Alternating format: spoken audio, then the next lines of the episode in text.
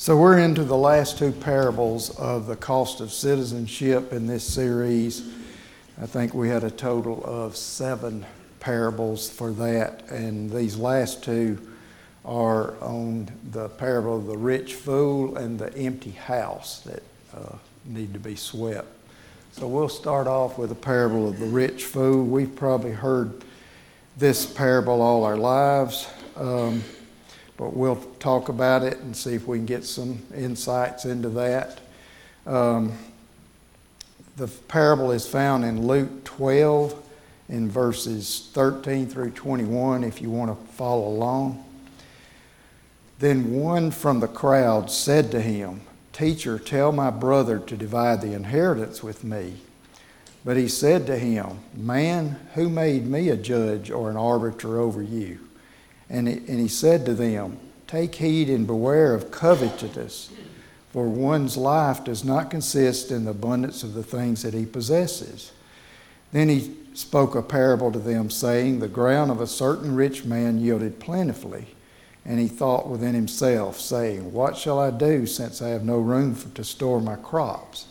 So he said, I will do this I will pull down my barns and build greater ones and there I will store all my crops and all my goods. And I will say to my soul, Soul, you have many goods laid up for many years. Take, take your ease, eat, drink, and be merry. But God said to him, Fool, this night your soul will be required of you. Then whose will, whose will those things be that you have provided? So it is for he who lays up treasure for himself but is not rich toward God. Uh, the story of the rich fool is one of extreme greed, love of money, and really pure narcissism, which is pure, which is self-love.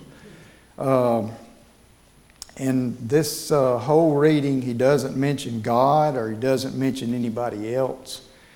He's mainly concerned with what he has how he's accumulated it, and he doesn't give God any, any glory for that, and how he can um, better do his provide for himself. Um, at this time, when Luke 12 begins, there were thousands of people that were thronging around Jesus, and they were excited to see the Master. He was uh, performing a lot of miracles and they were trampling on one another. You know, he was feeding 5,000, feeding 4,000. There were people following him for that. A lot of people weren't following him for the right reasons. They didn't, uh, they, they really uh, had kind of secular reasons for food. Maybe they thought Jesus was going to be the, the Messiah that would uh, bring back the uh, uh, restoration of all the kings of Israel and and set up an earthly kingdom. And uh, in the midst of all this, uh, there's a man who shouts out, uh, Teacher, tell my brother to divide the inheritance with me. And in this case, the father had died, and the younger brother believes that the older brother kind of cheated him out of what his part of it was, of the estate. And uh, Deuteronomy 21 17 talks about this. It says, uh, talks about the double portion of the inheritance and how uh, it was supposed to be given to the firstborn child, and then the last child got like a third of that. Um, you know, we studied about this somewhat during our prodigal son cost of citizenship um, uh, parable a few week, uh, a week or so ago, a few weeks ago. Um, Jesus does not want us to get entangled with all the world's goods, with earthly possessions, material matters, and uh, He wants us to be involved with spiritual matters, not, not material ones. Uh, he didn't want to be a judge. Well, he, why was he, why was he uh, thought to have been a judge, I wonder? Well, back during this time, there was a lot of rabbis for the Jews who were selling, they were arbitrators in that case. They would come along and kind of be like lawyers, I guess, and, and solve these kind of issues and, and make sure that the uh, inheritance was divided out according to what the Father had really wanted. And so there were some people who considered Christ just to be like one of these rabbis, you know, somebody that they could get something out of instead of somebody who was the Savior of the world that was going to come along and uh, give them the words of life and uh, make it to where they could get to heaven. So Jesus knew this man's heart, so that's why he took this opportunity to talk about uh, the spiritual danger of, of greed and covetousness. And you know, uh, covetousness and greed is really idolatry and uh, that's in Colossians 3 5. Um, the, the worship of uh, material things instead of being head of the Creator. You know, uh, there's a lot of there's a lot of worship of of uh, things on earth now. This uh, this global warming business and this climate change hoax, I call it, uh, is really just worship of, th- of the earth.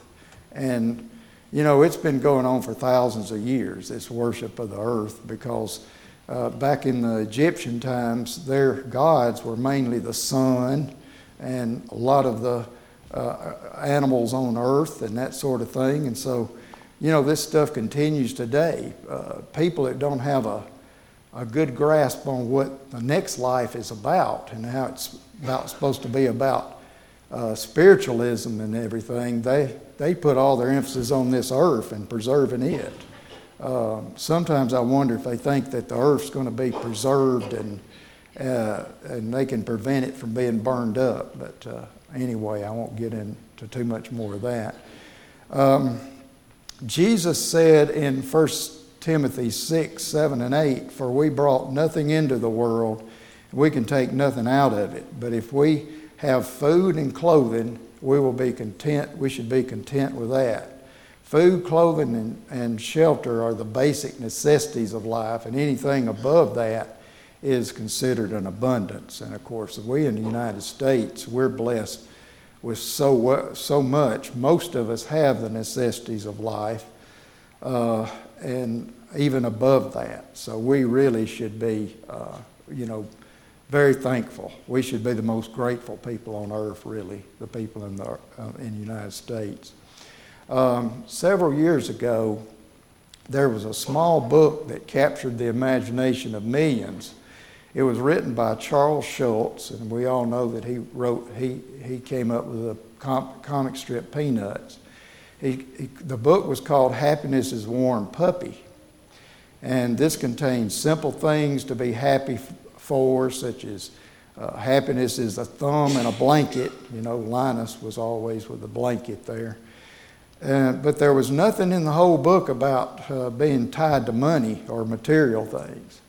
And in this parable, Jesus points out that satisfaction does not depend upon earthly blessings.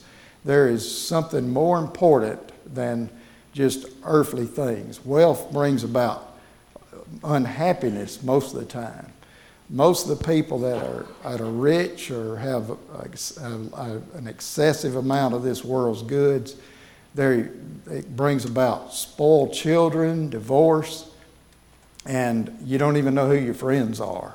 One day you have them, and next day you won't have them. Um, in this um, in this parable, uh, the the uh, rich fool uses I and my 11 times in these verses. And God replies to the word you five times to him. So we'll go over some of these uh, 11 times. Here, here they are. Number one, what shall I do? Number two, I have no place to store my crops. My crops, number three. This is what I'll do, number four. Number five, I will tear down my barns. Number six, there I will store my goods. All my grain, number seven. And number eight, and all my goods. Number nine, I'll, and I'll say, number nine, to myself, number ten. Number 11, you, you have plenty of good things. So God turns around and tells him, You fool, number one. This very night, your life, number three, will be demanded from you. Number four, then will I get what you have prepared. Number five, for yourself. So we see here that this rich fool has got everything twisted. He doesn't care about his fellow man, and he doesn't care about God. He's just worried about getting more and more for himself and storing it away. Uh, how many of you saw the recent poll that was taken? I think there was over a thousand Americans that were polled. Um, and there were a number of things that were to be selected from to determine what you thought was the most important thing in your life.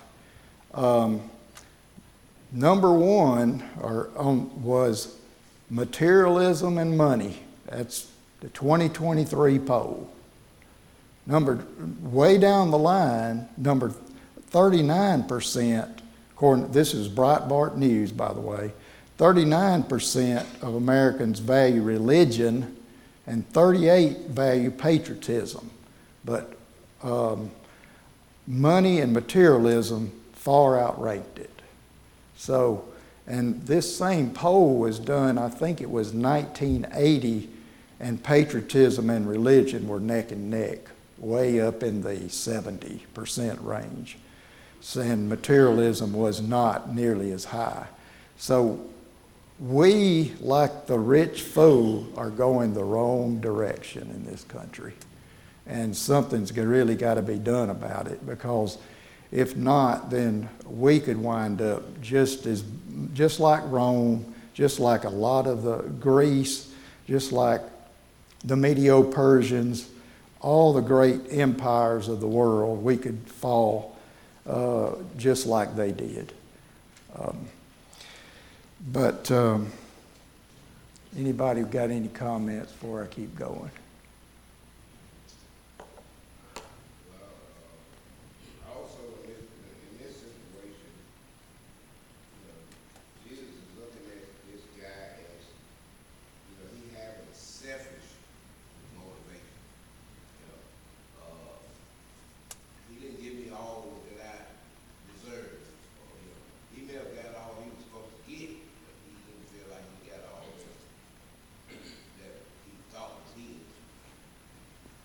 Right.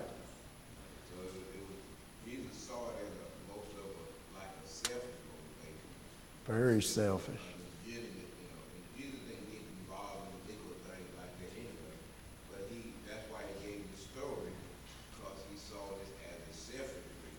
That's right. That's right, Brother Sam. He, uh, instead of, I can go out now and I can help a lot of people, I can take these goods and help other people.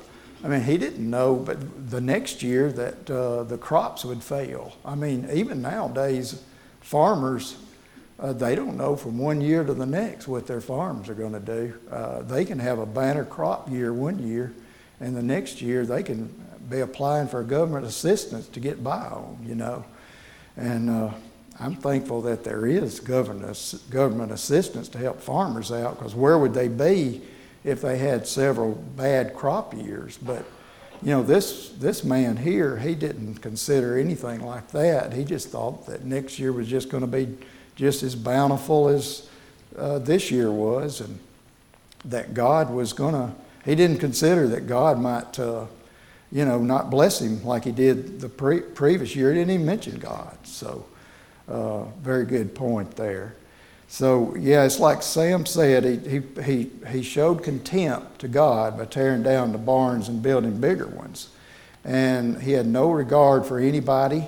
And um, he was supposed to have the attitude of love the Lord your God with all your heart, with all your soul, with all your strength, and all your mind, and love your neighbor as yourself. That's in Luke 10 27 but it's also in some passages in Deuteronomy, including Deuteronomy 6 5. So he, he didn't, you know, this man was just a very secular man, and we see a lot of people like this. Um, unfortunately, we got them, we got them in our society now. I, I mean, we have like people like Bill Gates, for example. Yeah, they'll give to uh, a lot of these charities and that sort of thing, but I never hear Bill Gates ever saying anything spiritually. Um, he, you know, that I know of, and there's many more just like him. Um, so you know, this this is a very common thing even today. Uh, he failed to thank God for the riches that he received, and he was self-centered, uh, selfish, as Sam said. But uh, God calls on us to give an account of what we've been entrusted with. You know, we're we're stewards only over these the things of this life. We're not uh, we're not uh, just owners of that. You know, when, when someone dies, they're not going to take any of that with them.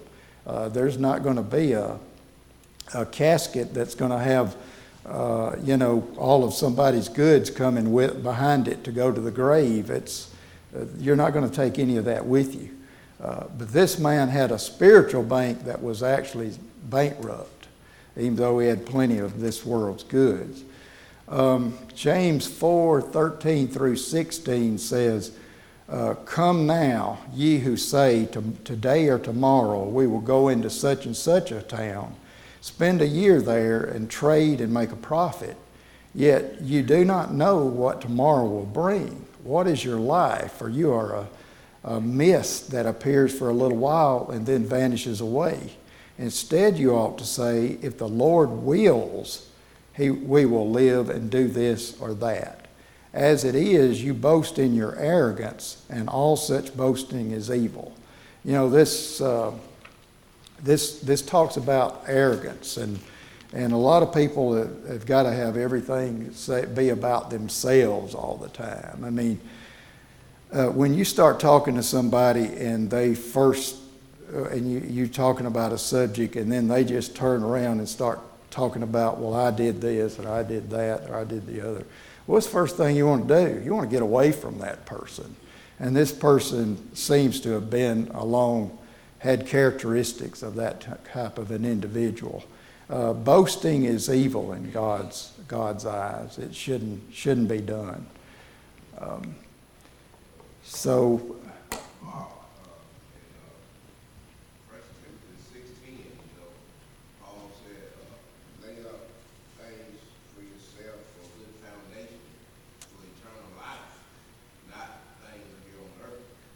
Right. That's right. That's right. We're supposed to where moth and corruption doesn't doesn't take it away like it does here. Lay up your treasures for heaven, right? Uh, so we know that the, the parable teaches that life's riches belong to God, and we're just stewards, and we need to thank God for everything and give of our means. You know, Ecclesiastes 11 says, Cast your bread upon the waters, uh, you know, and it'll come back to you. When our life ends, there's no time then to change how we have lived our lives. Uh, when we live for ourselves, we are spiritually dead. Um, so, you know, this, this parable doesn't mean that you should not save for the future that is not what it's saying. It's saying that you got to save for the future so you won't be a burden on society, but that you'll also be able to help others. So you've got to, to kind of have a, uh, you know, you've got to have an even kill with all this. Uh, you've got to be able to not only help others, but save for yourself. Um, and that's, that's kind of hard to understand sometimes. Uh, Sam took one of my verses here. 1 Timothy 6, 9 through 11 says, uh, says that about money is, is, the root of all evil. Of course, it says the love of money uh, is the root of all evil. Because, you know, it's, it's if you love money so much that you're not going to help others, then that's when you really run into trouble. Um, you know, there's so many people in the Bible that uh, were wealthy, like Abraham, David, Solomon, Job. Job, of course, lost everything, but it, uh, it was all brought back to him. Um, so, you know, this rich man died. Uh, that's, that's the whole point. He, he died, and his life was not spared because he was only thinking of himself. Uh, we kind of mentioned this too, but uh, Matthew 6, 19 through 21. Do not store up for yourselves treasures on earth where moth and rust destroy and where thieves break in and steal, but store up for yourselves treasures in heaven where moth and rust do not destroy and where thieves don't break in and steal. For there your tre- where your treasure is, your heart will be also. So um, that's about all I have on that particular um, parable. If anybody has any questions or comments.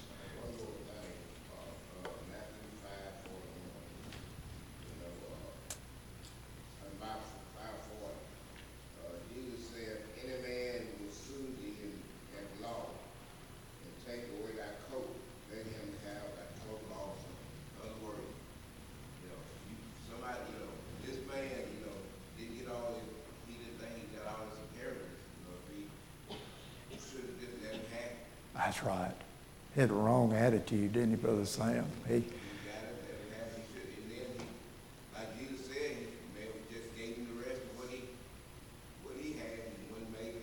It's not going to matter on this earth, is it? And there's some people that just don't, they don't see that. They just really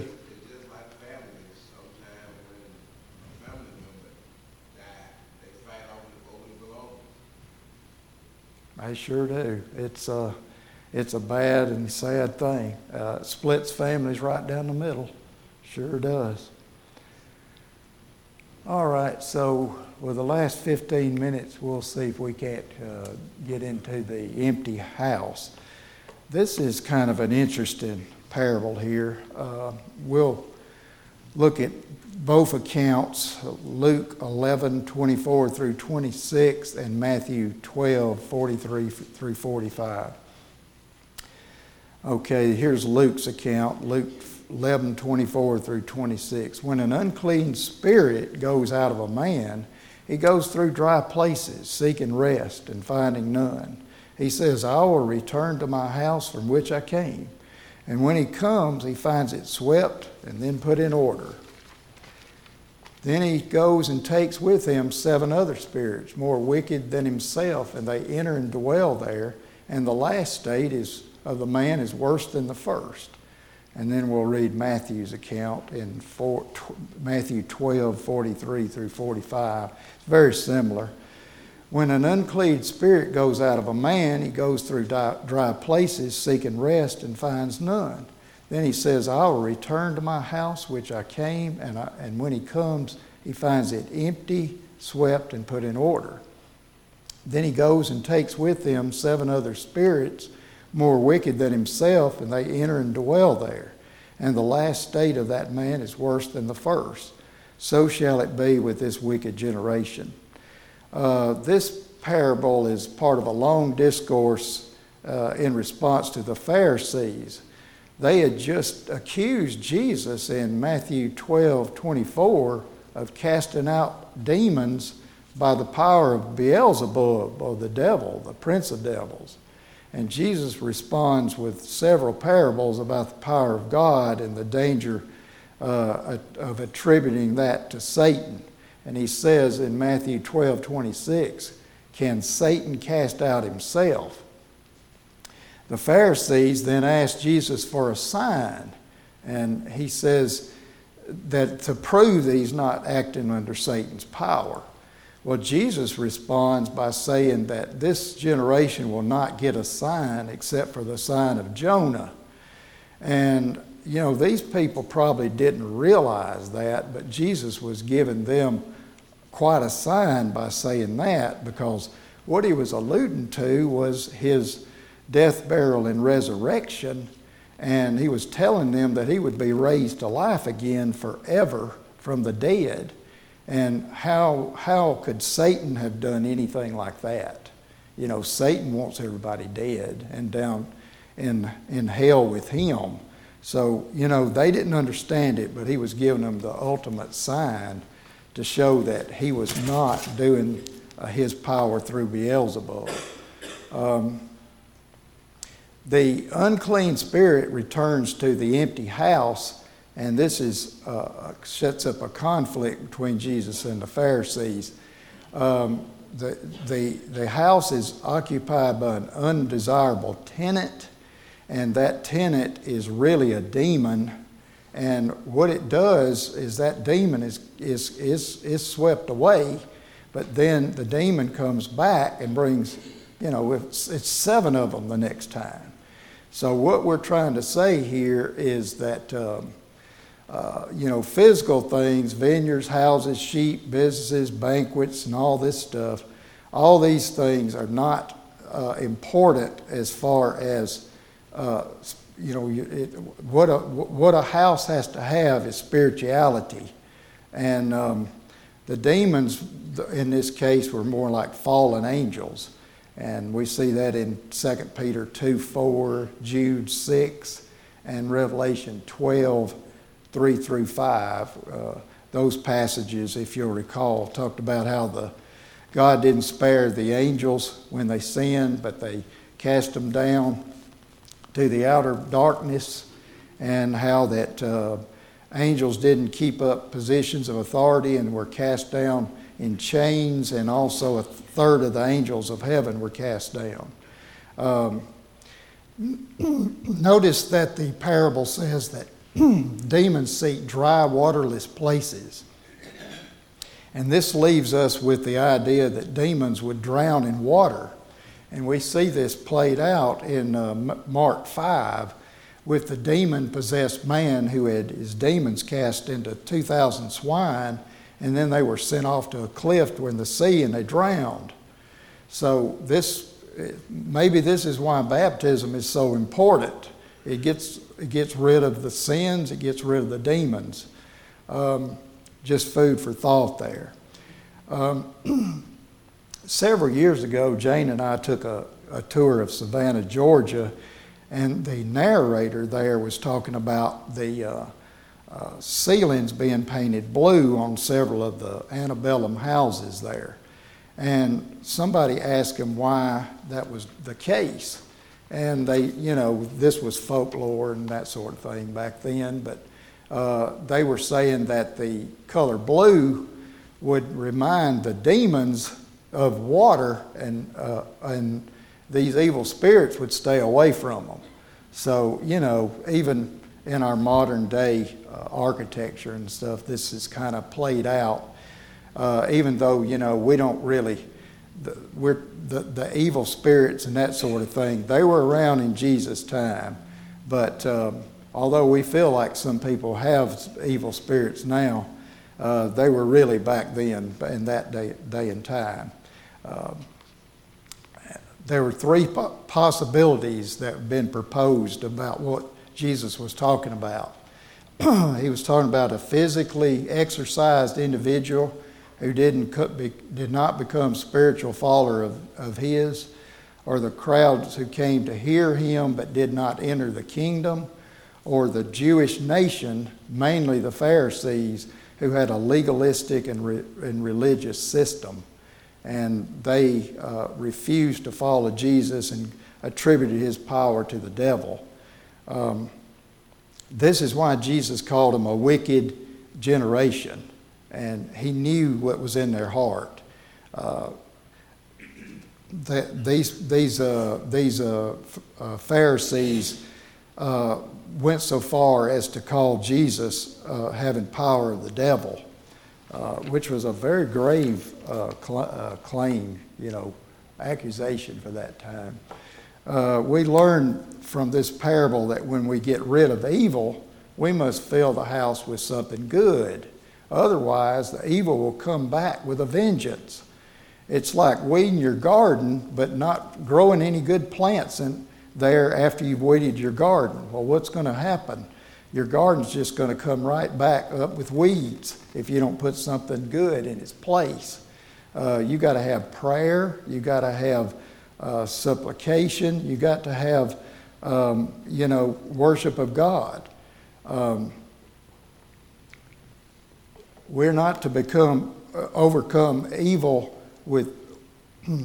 we're not to overcome by evil, but overcome evil with good. Romans twelve twenty one. So we make ourselves ready for Judgment Day and not satisfied merely with ridding ourselves of evil. You know, it's, it's one thing to not do anything wrong, but it's a completely another thing to replace doing wrong with doing something that's good to help other people out uh, and, and to help the church out and to spread the gospel. Um, that slide's not big enough, but anyway, those are the fruits of the Spirit and we see those in Galatians 5 uh, 22 through 25, the fruits of the Spirit there. Um, on an individual level, a person has been forgiven and cleansed can choose not to have the new tenant move in or any of the spirits move in. And you, you do that by having the fruits of the Spirit and inviting the Holy Spirit in. You know, uh, the, the Holy Spirit will guide your life, and you won't have all of these other things that are crowding out your life, like the demons. On a society level today, as with the crowds that heard Jesus, there's much interest in spirituality. There's interest in purifying your soul and getting rid of evil, living a moral life, and achieving harmony with one's inner self. The crowds are interested in, uh, in, in, spirituality, but they often re- rejected Jesus' teachings. Many were listening and choosing not to enter the kingdom of God, and this parable indicates their final condition would end up being worse than their first. You know, we talk, we, we, we read about that over in uh, uh, the book of, I think it's Second Peter, where it talks about, you know, the dog returning to its vomit and the dog uh, wallowing back in the mire. And this is similar to, to this, right, what it's talking about right here, that we need to, uh, to, we need to replace the evil that can come back in our lives with something good when we get baptized. Um, as a church, we must hear the message of the parable as it applied to God's people. We cannot legislate holiness or replace true love with rituals or programs. We simply look, pure, look for pure and righteousness from the outside, and we sweep, sweep our houses clean and allow the new tenant, which is the Spirit of God, to move in and reign. So, um, just a few points to ponder here for the uh, end of this uh, uh, lesson. When we sweep our house clean, what are some things that most often come back crowding in, like unwanted squatters. Wouldn't that be like there's a lot of things. We could look at 1 John 2:16 where it says the lust of the eye, of the flesh, the lust of the eyes and the pride of life. All three of those things that were that Jesus were tempt, was tempted with uh, in um, in, in John, I guess it was was it 3 or 4 where he was uh, tempted with all these things. Uh, we're tempted with them too, and uh, we'll be tempted with them for the rest of our lives. Uh, these evil thoughts, lustly, lust and fleshly desires, all of these things, we've got to sweep those out of our lives and bring uh, uh, Jesus and evangelism and doing God's work in. so, church is the body of Christ we've got to keep our, our bodies clean, employ the fruits of the Spirit. Um, it says, What should we do? What should we do? What should we be doing as a church to prevent our house from becoming unoccupied? And that's just simply uh, doing good works. And that's, uh, and that's what we should be doing. Um, in the judgment parables, men are condemned for not doing evil, but are, not, are condemned not for doing evil, but for not doing good. what does that tell us about what we, how we should live our lives? Well, we should always be constantly abounding in good works, according to 1 Corinthians 15 58. So I finished a little bit early, uh, but if anybody's got comments on either parable, we'll take them. Are any questions or? We need to be confident that demon possession does not happen today. Because Christ rose from the dead and delivered the blow on Satan's head.